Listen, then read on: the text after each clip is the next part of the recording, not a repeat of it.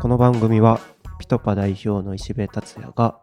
えースタートアップを経験している起業家をお招きしてその話を聞かせてもらいスタートアップの魅力を伝える番組です。番組のリクエストは音声 SNS ピトパよりよろしくお願いします。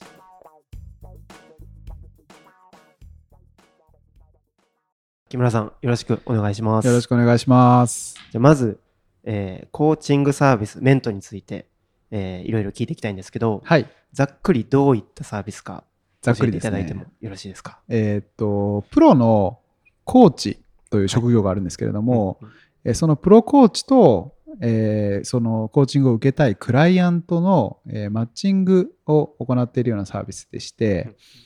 えっと、まあ、ざっくり言うと、例えば、キャリアの悩みとか、うん。うんえー会社経営してて、問題がいろいろ多くて、うん。どっから手をつけていいやら、みたいな、ちょっとそういういろんなこう悩みはあるんだけれどもあのあんまりこう綺麗に整理できてなかったりとか、はいはいはい。あの自分だけでうまく思考が進んでないみたいな状況にコーチというプロの力を借りてですね、うん。こう思考を整理したり感情の棚卸しをしたりしてこう前向きに自分の行動を変えていくようなうん。そんなサービスでございます。悩みを持っている人がタターゲット？そうですね。なんか入りは結構そこだったりするんですけども、あのコーチングって基本的にあのすごく分かりやすい言い方をすれば心が元気な人向けのカウンセリングみたいなものはいはいはい。だったりしていて、あのなんだろうな。悩み切っちゃってるでもうなんかこう朝起きられませんみたいな、ちょっとある種病院に通うのが必要な人ほどじゃないんだけれども悶々としているとか、あーそういった状況によく使われます。あとは、まあ、あの悩みというほどじゃないんだけれどももっともっと自分をこう鼓舞していきたいとかパフォーマンスを上げていきたい。みたいな、そういうシチュエーションでも、えー使われたりしますね。あじゃあ結構幅広い層というか本当になんだろうな、うん社会人だけじゃなくてうん。本当に学生とかそういう人もターゲットにはなりうるあそうですね。使ってくださってるユーザーさんの中にも、えーとまあ、それこそ就活？うんうんうん。あの控えていてとかやってるけれどもうんうん。なんかうまくやっぱり自己分析できてなかったりとか、まあ、そういう悩みを抱えていらっしゃるクライアントの方もいますね。まあ、ただやっぱりメインは30前後はいはい。ある程度こう仕事の経験を積んできて、うん、なんだろうな、ある種できることは増えたけれども、ここから先どう生きていこうかみたいな、自分は何が本当はしたかったんだろうかみたいな、はあーまあ、悩みを抱えていらっしゃる方が多いかうんなうん。って感じですね。なるほど。はい。じゃあそもそもなぜこのサービスをやろうと思ったのか。はいはいはい、はい。ここがすごい気になっていて。いや、もうね、大変だったんですよ、いろいろ。例えば。大変だった。あのね、まあ、やっぱり自分自身が最初、あのまあ、サラリーマン辞めて起業したんですけど、まず全く最初全然違うことをやろうとしていて、あのまあ、けそれまでのキャリアとか経験を生かした、まあ、ビジネスを新しく作ろうっていうふうに考えてやってたんですけど、やっぱどうしてもモチベーション上がんなくて、なんかこう明らかに自分のパフォーマンス低いなみたいな状況が結構長く続いてたんですけどどうしていいか分かんなくってあのいろいろ試してたもののうまくいかない中でうーんちょっとまあそうですね。会社このままじゃまずいなというふうに思うようなイベントが起きうんうんうんうんなんとかせねばなというふうに思った時にうん自分自自身の力だけだとなかなかちょっと解決できる短時間で解決するの難しいなっていうふうに思ったので、人の力を借りようって思ったのがまずコーチングと出会ったきっかけなんですね。まあ、コーチングっていうのは知ってたんですけど、えっと受けたことなくって、はいなんかすごい誰かになんか相談話聞いてくれる人がいるぐらいの認識でしかなかったんですけど、まあ、受けてみたら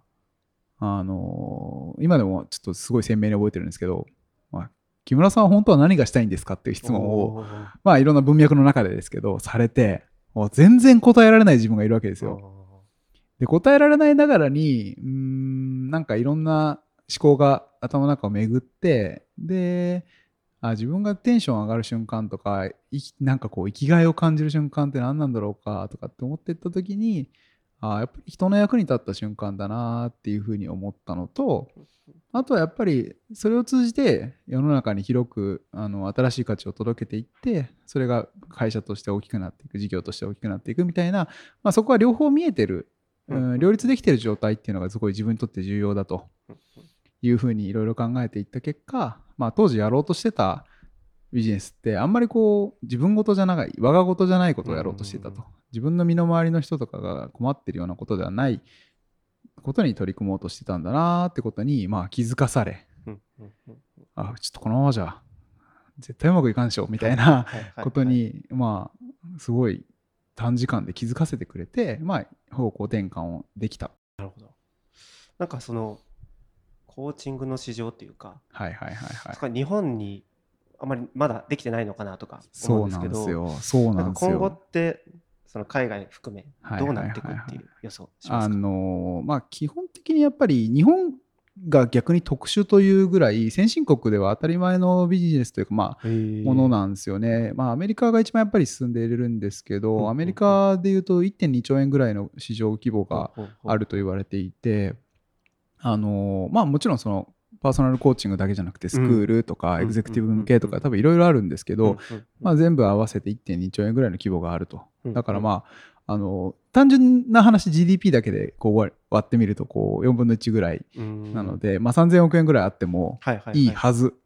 なんだけど、まあ、日本にはまだまだ市場ができてないっていうふうに、えな現状があってで今後はどうなっていくかっていうとうんまあ、間違いなく成長はしていくと思っているんですけど、はい、なんかこう日本に今までなんで根付かなかったんだろうかなっていうのを考えた時にうんやっぱりこう社会背景が全然アメリカとか、まあ、ヨーロッパ含めて違うなと思っていて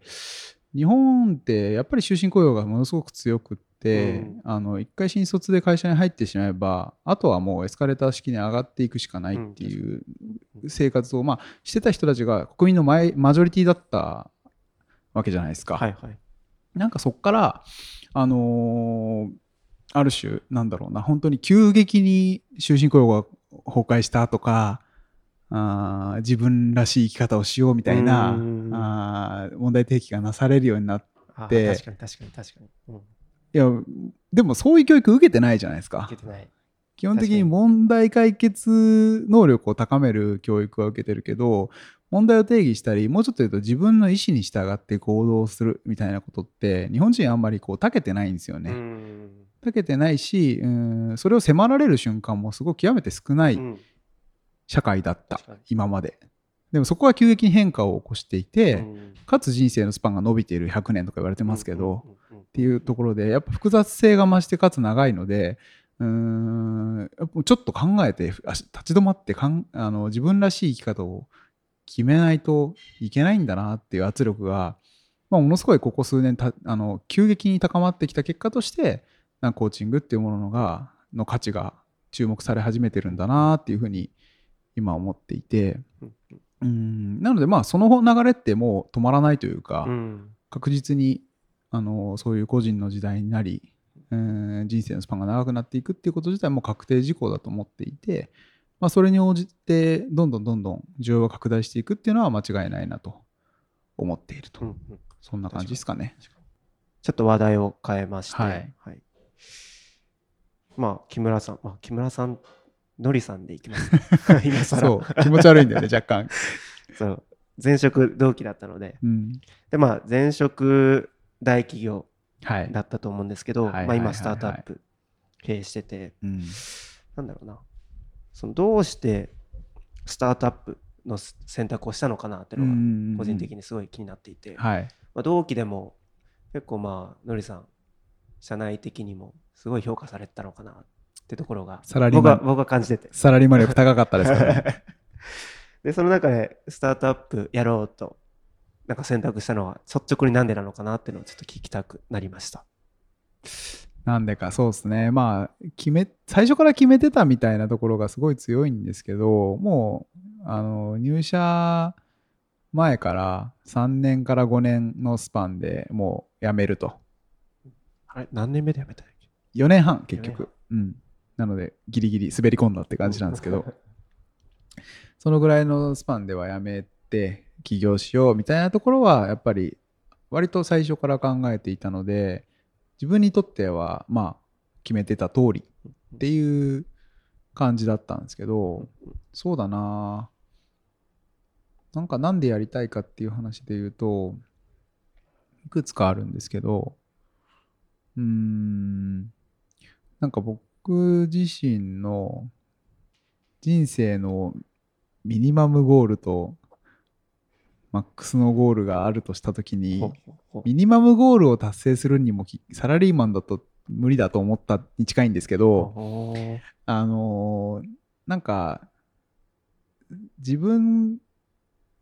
自分が死んでも家族を守れる状態っていうのが僕にとってのミニマムゴールなんですね。うん。でそれをやろうと思うとやっぱりこう自分の労働力を時間にの労働力とか労働時間をお金に変えている状態ってうん。やっぱりちょっと限界があるなと思っていてうんなんかそうそれをそれって結局まあ自分が働けなくなってしまったりとか、うん。あの死んでしまったらこう入ってこなくなるお金じゃないですか。まあ、なのでそうじゃなくてちゃんと仕組みを作ってあの自分がまあいなくなってもこう回り続けられるとか、ある種まあそうね。あとはまとまってうんまあ経済的に豊かにななるうん。みたいなことが達成できてるとそのミニマムなところが満たせるかなっていうふうに思ってまあなので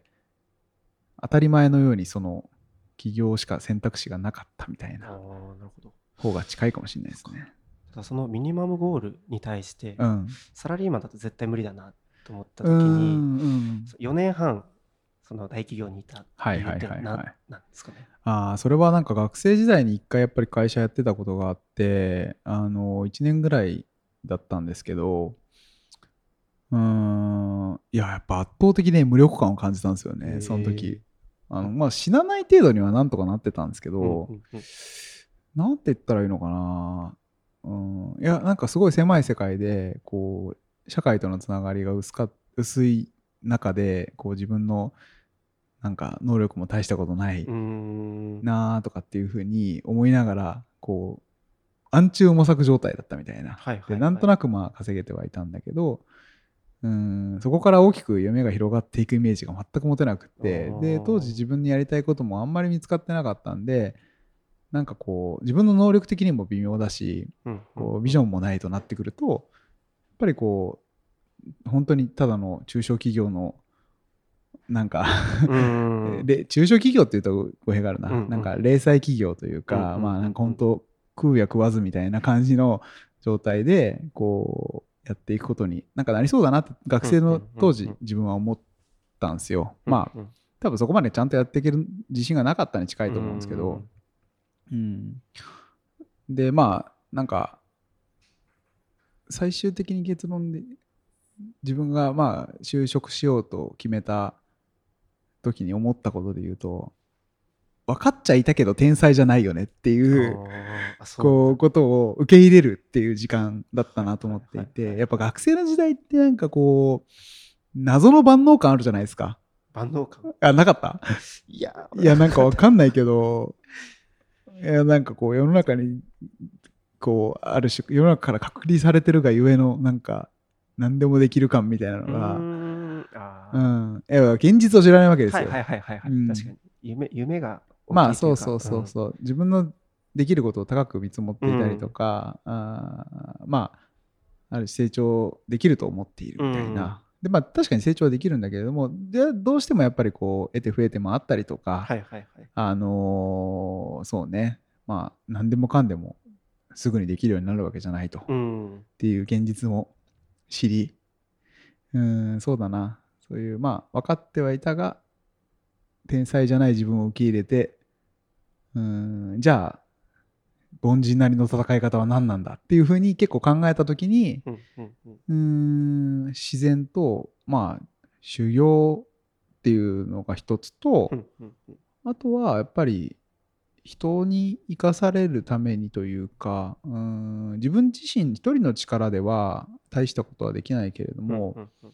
まあ人のとのいい出会いがあって、うん。まあ、仲間が見つかりさえすれば自分はもうちょっと頑張れるだろうというふうに思って、うんうんうん。なんかその起業のための準備っていう意味で基礎体力づくり修行みたいな意味と仲間探し。はいはい。この2つの軸で就職しようっていうふうに決めて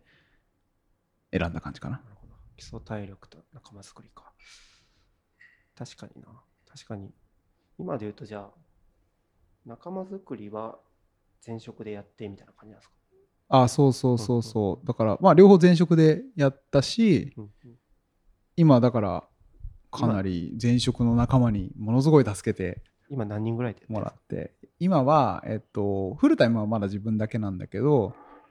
えっと業務委託で今何人だっけな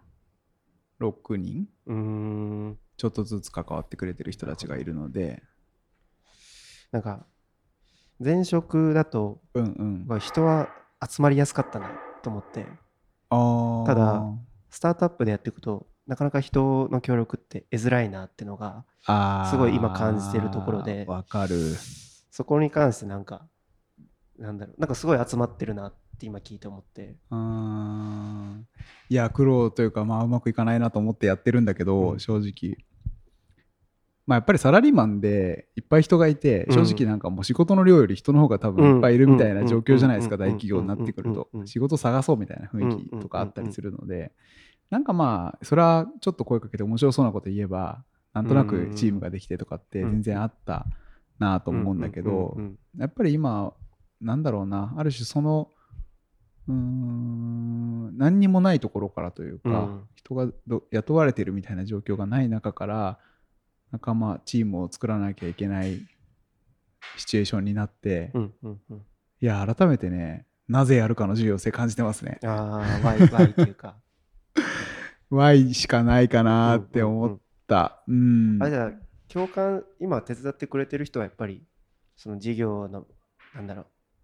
ミッションというかビジョンに惹かれて協力してくれてるみたいな。ああ、半分半分ぐらいかな。多分やろうとしてることに共感とか、うん、意義を感じてくれていて、かつ、まあ、個人的にもちゃんと助けたいと思ってくれているんじゃないかなと思っていて、いや、なんかね、まだまだなんだけど、やっぱこう、人に助けを求めるってすごい難しいことだと思ってて、難しい。うん、いやなんかそれがナチュラルにできる人ほど、やっぱ人がやっぱ集まるうん。なぁと、うんうん。まあなんか人たらしみたいな人いるじゃないですか。天天性の。そういう人って大体仕事できない。んなこと言うと怒られるかもしれないですけど。あのまあなんか一人の力すごくビジョンを示したりとか、あの魅力的なこうストーリーを作り出すことに長けているけれどもなんかこう細かいことを抜けてたりとうか、ん。でもなんかそのぐらいの方がちょうどいいんだろうなってうんうんうん。ややりながら思っていて、確かに。な。隙間を見せるというか、ちょっと間抜け間抜け感じゃうないな。ん、いやなんか狙ってやるもんでもないかなと思ってはいるんだが、なんかただなんかこうピュアに自分が困ってることとか、うん。助けてほしいことって何なんだろうって常に考え続けて、うなんか人に会った時にそれを伝えるだけでも結構違うなーって最近感じてて、いや困ってんだよねってうん。言われるとなんかできることないかなって思っちゃうのが人の差がというか、うんうんうんうんなんかそういうことなのかなシンプルにって思ったりはしております。ありがとうございます。じゃあ今、その大企業やって、スタートアップやってて、あれ、今うん何,、何年？え？えっと、会社としては2期目に入ってるんだけど、登記して、会社にいながら、あの、サラリーマンやりながら登記してあったので、えっとね、純粋には、な7ヶ月 ?7 ヶ月、ぐらいかな。うんまあ、半年今日って感じですね。うんうん。今って人を募集してたりとかするしてますね。どういう人を募集してるとかあるああ、難しいな。まず、エンジニア？フルで、フルとは言わないけど、はいまあ、はいはい。かなりコミットできるエンジニア、サーバー、フロント、すごい。どっちでもいい。両方できたらベスト みたいな。超フルスタック。まあ、ウェブなんでね、その、あれなんですけど。のあ基本ウェブを基本今、ウェブを作っていて、あの、そうっすね。なんか、やっていき力の高い。人が技術スタックとか特にななんでもいい。えーっとね、Python あ、Python 裏側 Python で、表は React に、あ、 React だったと思うから、まあ、モダンな。環境で、うんまあ、アプリっぽい作りをしているので、うんウェブでも。ううんん。なんかそのあたり、あ、じゃあ基本、社員で今エンジニアいない。ゼロ。なるほど。じゃあ今だと、本当に。業務委託のそう、副業でみんな頑張ってくれているのでな、るほど。時間もなかなか割けないし、スピードが上がってこないので、なんとかしたいなっていうふうには思っていて、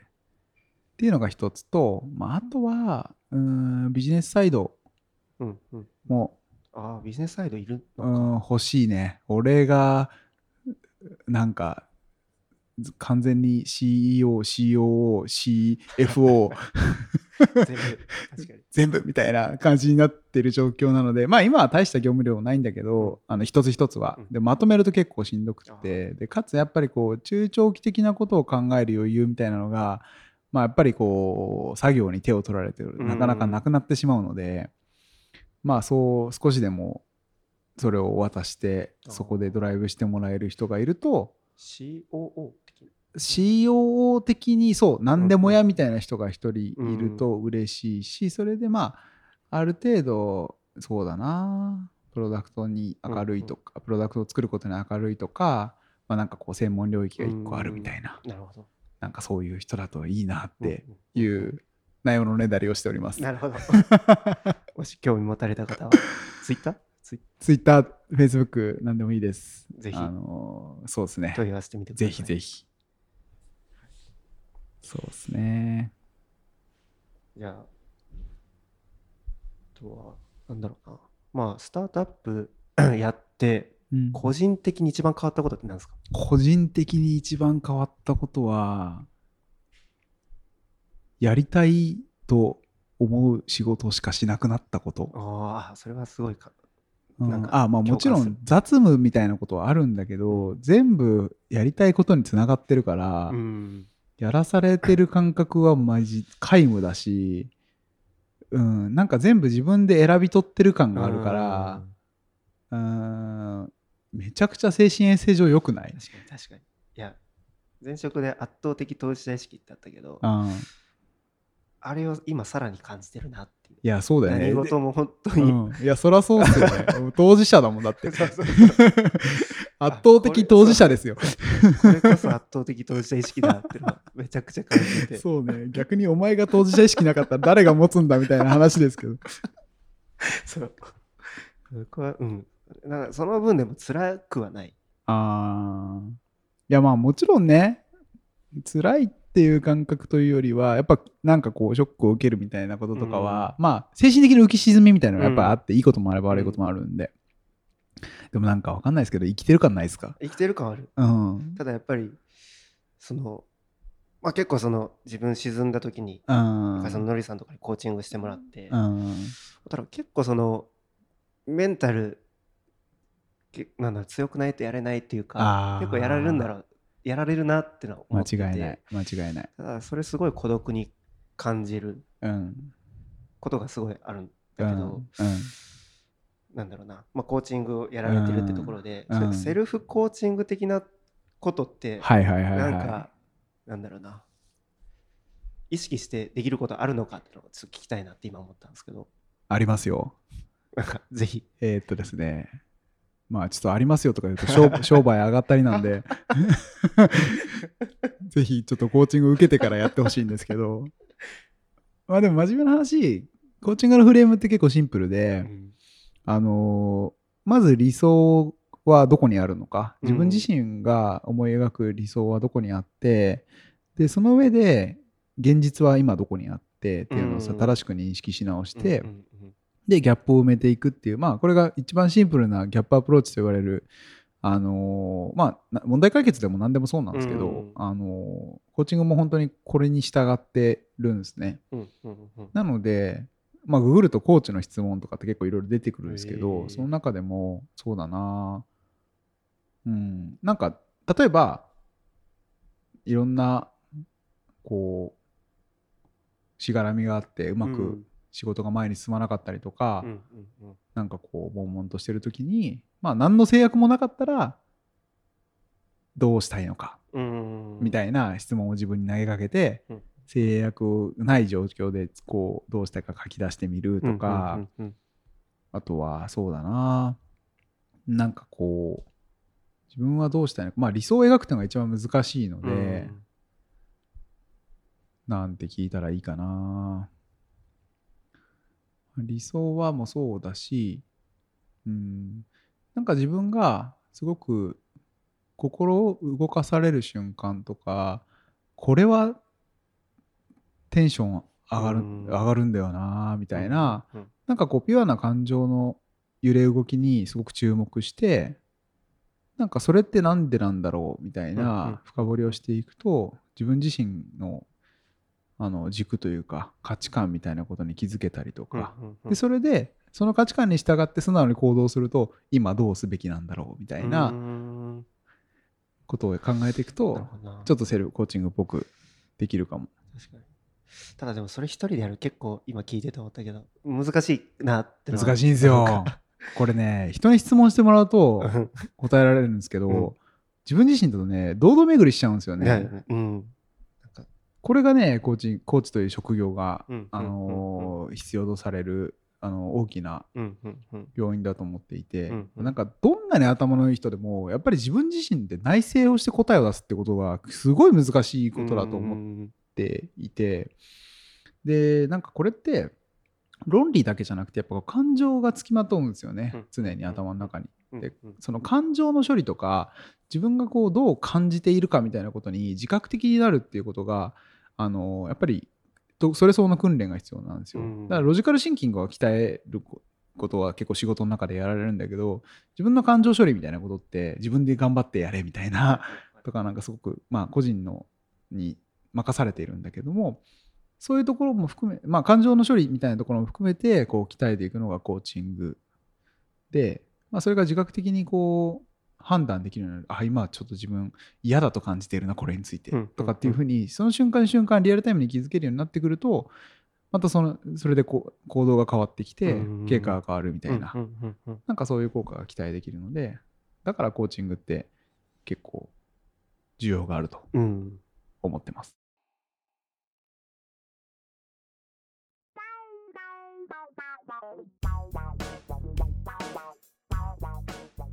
ということで、たくさんいろいろ教えてもらいましたが、まあ、今回ちょっと初めてってところもあってですね、いろいろ拙い感じだったんですけど、ちょっとこういう、まあ、スタートアップエピソードっていう題で今後もやっていこうと思うんですけど、はいはいはい。いろいろ話してみてどどどうでしたか？ああ、そうっすね。めちゃくちゃオープンクエスチョン来るじゃないですか。なんかやっぱ自分にとって当たり前なことになってしまっているので、うん、あうん、なんかこう、こんなんでいいのかなと思いながら喋っていた一方で、じゃあこれを半年前の自分が聞いたら、とか、うん。1年前、もっとリクルートで働いてた頃の自分とかが聞いたら、なんか意外と新鮮に感じるとかあ生っぽく感じるんだな、感じるんじゃないかなとかっていうふうにちょっと思ったりしたので、うんうんうん。こうやってこう改めて聞いてもらって話す場があるってやっぱいいなみたいなって思ったしうんまあ需要があれば誰かの役に立てれば嬉しいですって感じですね。はい、という形で、えーっと、今回はです、今回は、えー株式会社動くの木村さんでした。はい、ありがとうございました。ありがとうございました。